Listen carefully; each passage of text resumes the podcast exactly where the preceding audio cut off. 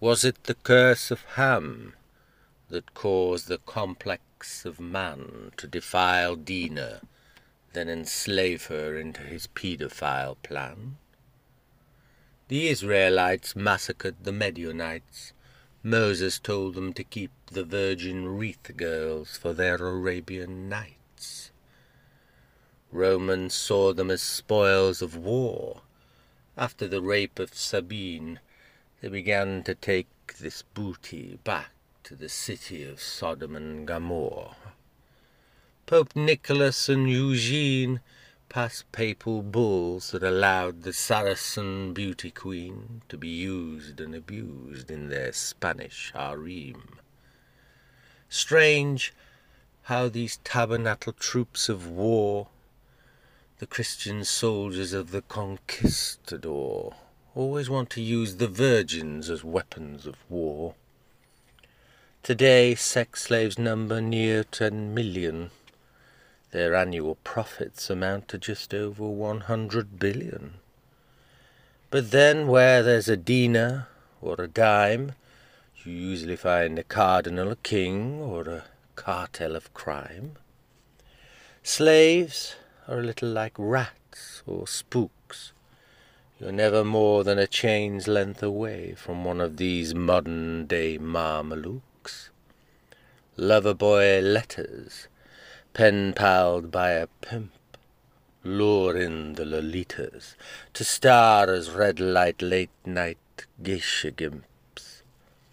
English girl guides become kidnapped dowry brides, only to be traded across the borders to another desert tribe. The Berberi still harvest kalops from the Russian steppes. They trade them to the sex-hungry sultans who eagerly place online bets. Is this a product of poverty or a gendercidal racket, where the trading of young girls cost as little as a fag packet?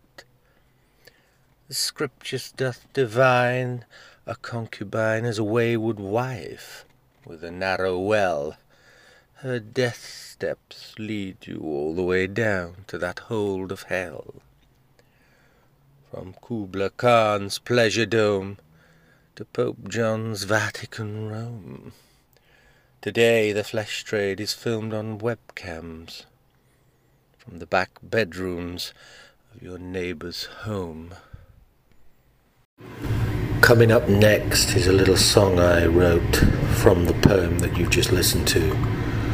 There's no music, I do them all in a cappella because it gets a little bit too muddy and sludgy if you haven't got a, a sort of an in house studio. But it shows you what can be done. Yeah, they used to be so proud, privileged and free. Once upon a time they were deity, given a status of nobility. They were family dons of fine fertility. Beauty and wisdom, fortune and fame, they were goddesses of the highest acclaim.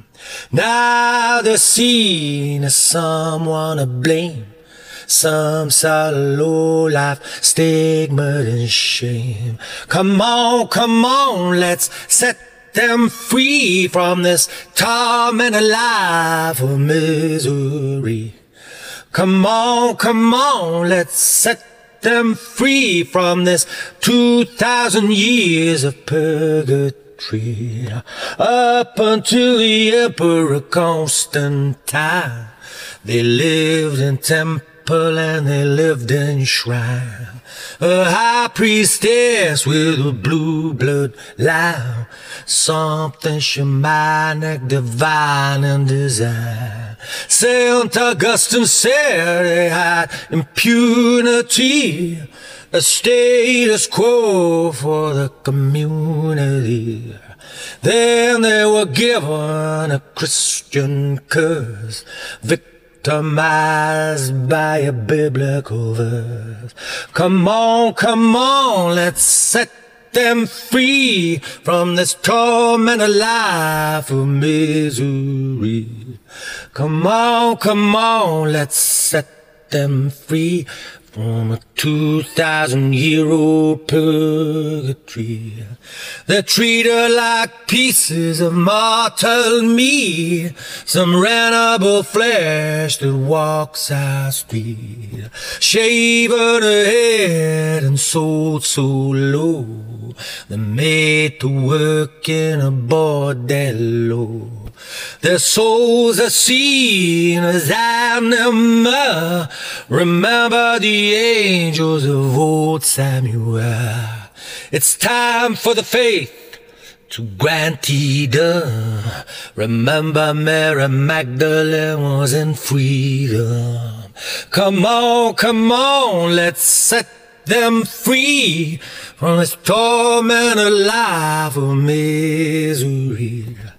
Come on, come on, let's set them free from a two thousand year old purgatory.